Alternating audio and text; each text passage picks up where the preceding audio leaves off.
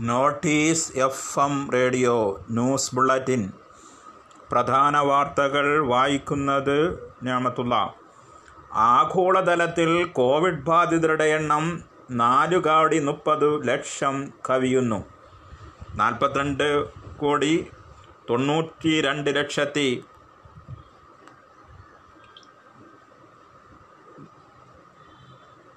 നാലായിരത്തി അഞ്ഞൂറ്റി മുപ്പത്തി മൂന്ന് പേർക്കാണ് ഇതുവരെ കോവിഡ് നയന്റീൻ സ്ഥിരീകരിച്ചത്. ഒരു കോടി പതിനഞ്ച് ലക്ഷത്തി നാലായിരത്തി എഴുന്നൂറ്റി അറുപത്തൊന്ന് പേർ രോഗബാധയെ തുടർന്ന് മരിച്ചു. മൂന്ന് ദശാംശം പതിനേഴ് കോടി പേർ ഇതുവരെ രോഗമുക്തി നേടി. നിലവിൽ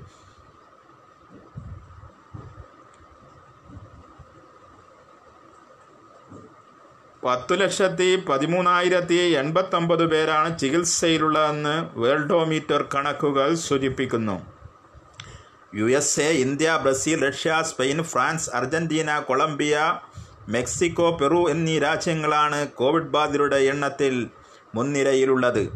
കോവിഡ് കേസുകളിൽ ഗണ്യമായ കുറവ് രേഖപ്പെടുത്തിയ പല രാജ്യങ്ങളിലും വീണ്ടും രോഗവ്യാപന ഭീതി കൂടിയതായി റിപ്പോർട്ട്. അമേരിക്കയിൽ മാത്രം ഒരു ദിവസത്തിനിടെ എൺപത്തിനാലായിരത്തിൽ അധികം കേസുകൾ റിപ്പോർട്ട് ചെയ്തു. ഏറ്റവും കൂടിയ പ്രതിദിന വർധനവാണിത്. ബ്രസീൽ ഇറാൻ ഇറ്റലി എന്നിവിടങ്ങളിലെ കോവിഡ് വർധനവിന്റെ രണ്ടാം വരവും ആശങ്ക ഉളവാക്കിയിട്ടുണ്ട്. കോവിഡ് ബാധിതരുമായുള്ള പതിനഞ്ചു നിമിഷം നേരമുള്ള സമ്പർക്കം രോഗവ്യാപനത്തിന് കാരണമാകുമെന്ന് ഗവേഷണ റിപ്പോർട്ട് പുറത്ത്. മുഖാവരണ ഉപയോഗവും ആറടി അകലം പാലിക്കലും രോഗം വ്യാപിക്കാതിരിക്കാൻ ആവശ്യമാണെന്ന് American centre for disease control and prevention കണ്ടെത്തൽ.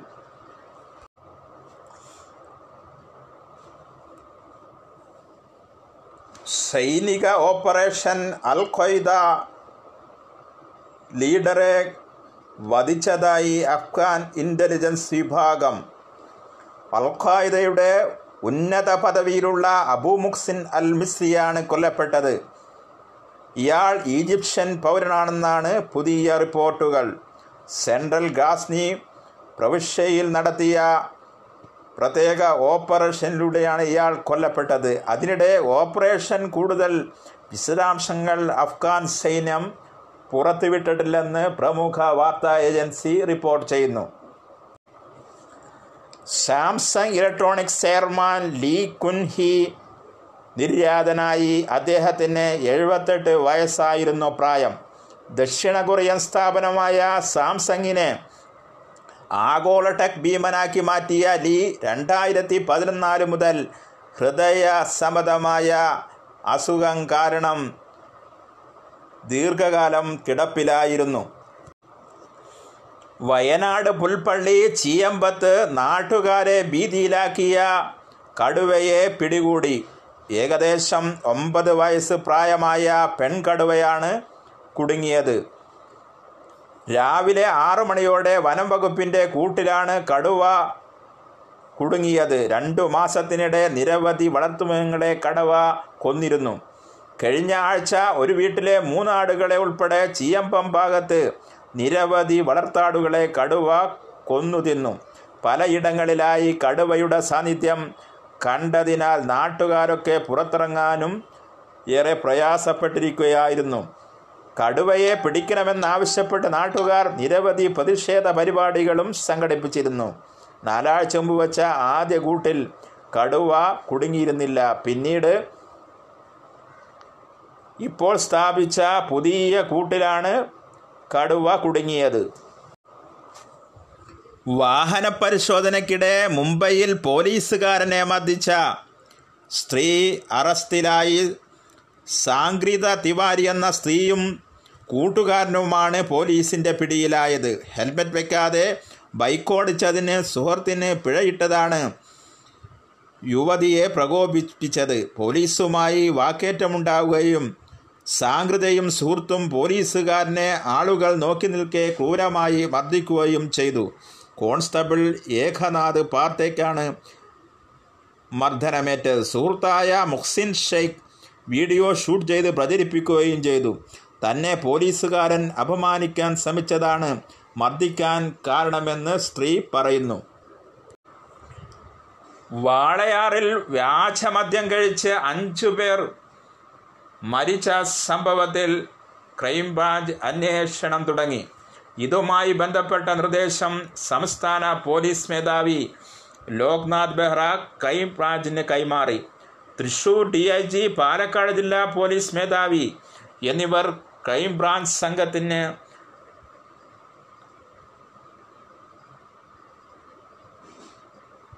ആവശ്യമായ നേതൃത്വം നൽകും. കേസിന്റെ പ്രാധാന്യം കണക്കിലെടുത്ത്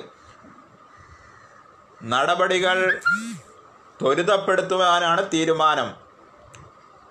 വിഷമദ്യം കോളനിയിൽ എത്തിയതടക്കമുള്ള കാര്യങ്ങൾ ക്രൈംബ്രാഞ്ച് വിശദാന്വേഷണം നടത്തും. കഴിഞ്ഞ ഞായർ തിങ്കൾ ദിവസങ്ങളിലായി അഞ്ചുപേർ വ്യാജമദ്യം അകത്തു ചെന്ന് മരിച്ചിരുന്നു. രാമൻ എന്നയാൾ ഞായറാഴ്ച രാവിലെ ഏഴ് മണിയോടെ മരിച്ചു കിടക്കുന്നതായി നാട്ടുകാർ കണ്ടിരുന്നു. തുടർന്ന് ഒരു മണിയോടെ കോളനിയിലെ മറ്റൊരാളായ അയ്യപ്പനും മരണത്തിനു കീഴടങ്ങി. ചൊവ്വാഴ്ച പോലീസ് നടത്തിയ പരിശോധനയിൽ ചെല്ലങ്കാവിലെ അംഗൻവാടിക്ക് അടുത്തുനിന്ന് കന്നാസിൽ സൂക്ഷിച്ച സ്പിരിറ്റിനു സമാനമായ ദ്രാവകം കണ്ടെത്തിയിരുന്നു. ഇത് വ്യാവസായിക ആവശ്യത്തിന് ഉപയോഗിക്കുന്ന ദ്രാവകമാണെന്നാണ് പ്രാഥമിക നിഗമനം. മുപ്പത്തഞ്ച് ലിറ്ററിന്റെ കന്നാസിൽ പത്ത് ലിറ്ററോളം മാത്രമാണ് ഉണ്ടായിരുന്നത് കോളനിവാസികൾ കുടിച്ചതിന്റെ ബാക്കിയാണ് ഇതെന്ന് സംശയം. മരിച്ച ശിവന്റെ വീട്ടിൽ നിന്നും ഇരുന്നൂറ്റി അൻപത് മീറ്റർ ദൂരെ നിന്ന് കന്നാസ് ഒളിപ്പിച്ച നിലയിൽ കണ്ടെത്തിയിരുന്നു.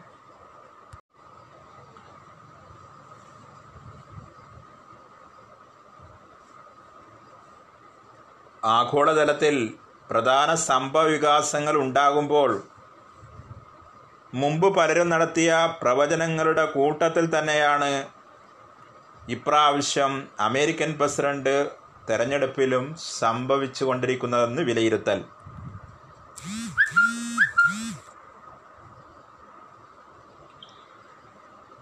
ഡൊണാൾഡ് ട്രംപ് വൈറ്റ് ഹൗസിൽ തുടരുമോ അതോ നിലവിലെ ട്രെൻഡ് അനുസരിച്ച് ജോ ബൈഡൻ അധികാരം നേടുമോ എന്ന കാര്യത്തിൽ ആർക്കും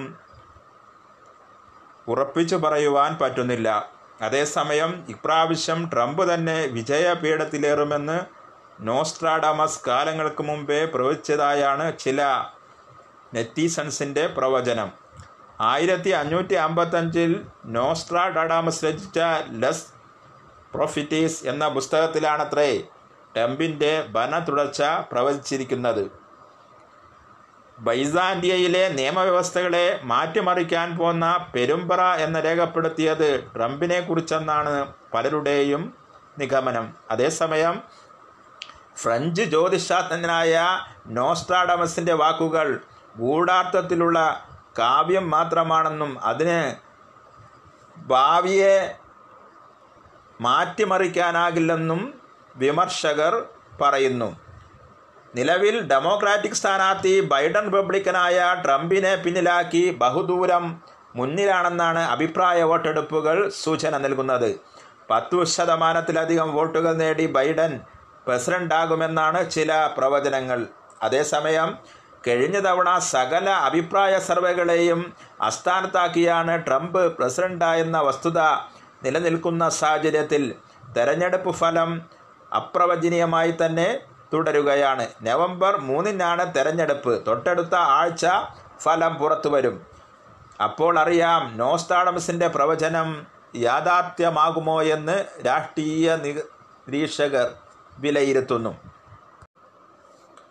ജമ്മു കാശ്മീരിന്റെ പ്രത്യേക അവകാശങ്ങൾ പുനഃസ്ഥാപിക്കുക എന്ന ലക്ഷ്യമാക്കി ഏഴു രാഷ്ട്രീയ പാർട്ടികൾ സംയുക്തമായി ആരംഭിച്ച ഗുപ്കർ സഖ്യത്തിന്റെ ചെയർമാനായി നാഷണൽ കോൺഫറൻസ് നേതാവും മുൻ മുഖ്യമന്ത്രിയുമായ ഫാറൂഖ് അബ്ദുള്ള നിയമിതനായി വൈസ് ചെയർമാനായി പി ഡി പി നേതാവ് മെഹബൂബ മുഫ്തിയെയും തെരഞ്ഞെടുത്തു. സി പി എം നേതാവ് യൂസഫ് തരിഗാമിയാണ് കൺവീനർ. പീപ്പിൾസ് കോൺഫറൻസ് നേതാവ് സജ്ജാദ് ലോണാണ് സമിതിയുടെ വക്താവ്. ലോകസഭാ അംഗം കൂടിയായ ഹസ്നൈൻ മസൂദിയാണ് സമിതി സംഘാടകൻ. ശ്രീനഗറിലെ മെഹബൂബ മുഫ്തിയുടെ വസതിയിൽ രണ്ട് മണിക്കൂറോളം നീണ്ട യോഗത്തിൽ പുതിയ സമിതി ഭാരവാഹികളെ ഐക്യകണ്ഠേനയാണ് തെരഞ്ഞെടുത്തത്. ഗുക്കൽ സമിതി ഒരു ദേശീയ വിരുദ്ധ കമ്മിറ്റി അല്ലെന്നും കാശ്മീരിനെതിരായ നീക്കങ്ങൾ തടയുകയാണ് ലക്ഷ്യമെന്നും പ്രമുഖ നേതാക്കൾ പറഞ്ഞു.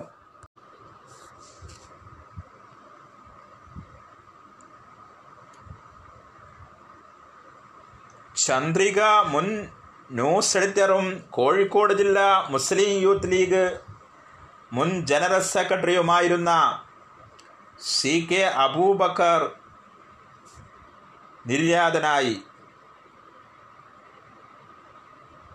ആയിരത്തി തൊള്ളായിരത്തി എഴുപത്തൊമ്പത് എൺപത്തി മൂന്ന് കാലയളവിൽ ചന്ദ്രിക മലപ്പുറം ജില്ലാ ലേഖകനായും മുസ്ലിം ലീഗ് രാമനാട്ടുകര പഞ്ചായത്ത് മുൻ പ്രസിഡന്റായും പ്രമുഖ ട്രേഡ് യൂണിയൻ നേതാവായും സേവനമനുഷ്ഠിച്ചു. കേരള പത്രപ്രവർത്ത യൂണിയൻ മുൻ വൈസ് പ്രസിഡന്റ് കൂടിയാണ് അദ്ദേഹം. കരിപ്പൂർ വിമാനാപകടത്തിൽ പരിക്കേറ്റ് ചികിത്സയിലായിരുന്ന അവസാന രോഗിയെയും വിടുതൽ ചെയ്തു. ആരംഭം മുതൽ തന്നെ അതീവ ഗുരുതരാവസ്ഥയിലായിരുന്ന വയനാട് ചീരാൽ സ്വദേശിയായ നൌഫൽ മുപ്പത്താറിനെയാണ് രണ്ടര മാസം നീണ്ട ചികിത്സയ്ക്ക് ശേഷം കോഴിക്കോട് ആസ്ത്ര മിംസ് ആശുപത്രിയിൽ നിന്ന് ഡിസ്ചാർജ് ചെയ്തത്. ഓഗസ്റ്റ് ഏഴിന് നടന്ന വിമാനാപകടത്തെ തുടർന്ന് നൌഫലിനെ ആശുപത്രിക്കുമ്പോൾ അതീവ ഗുരുതരമായിരുന്ന അവസ്ഥ.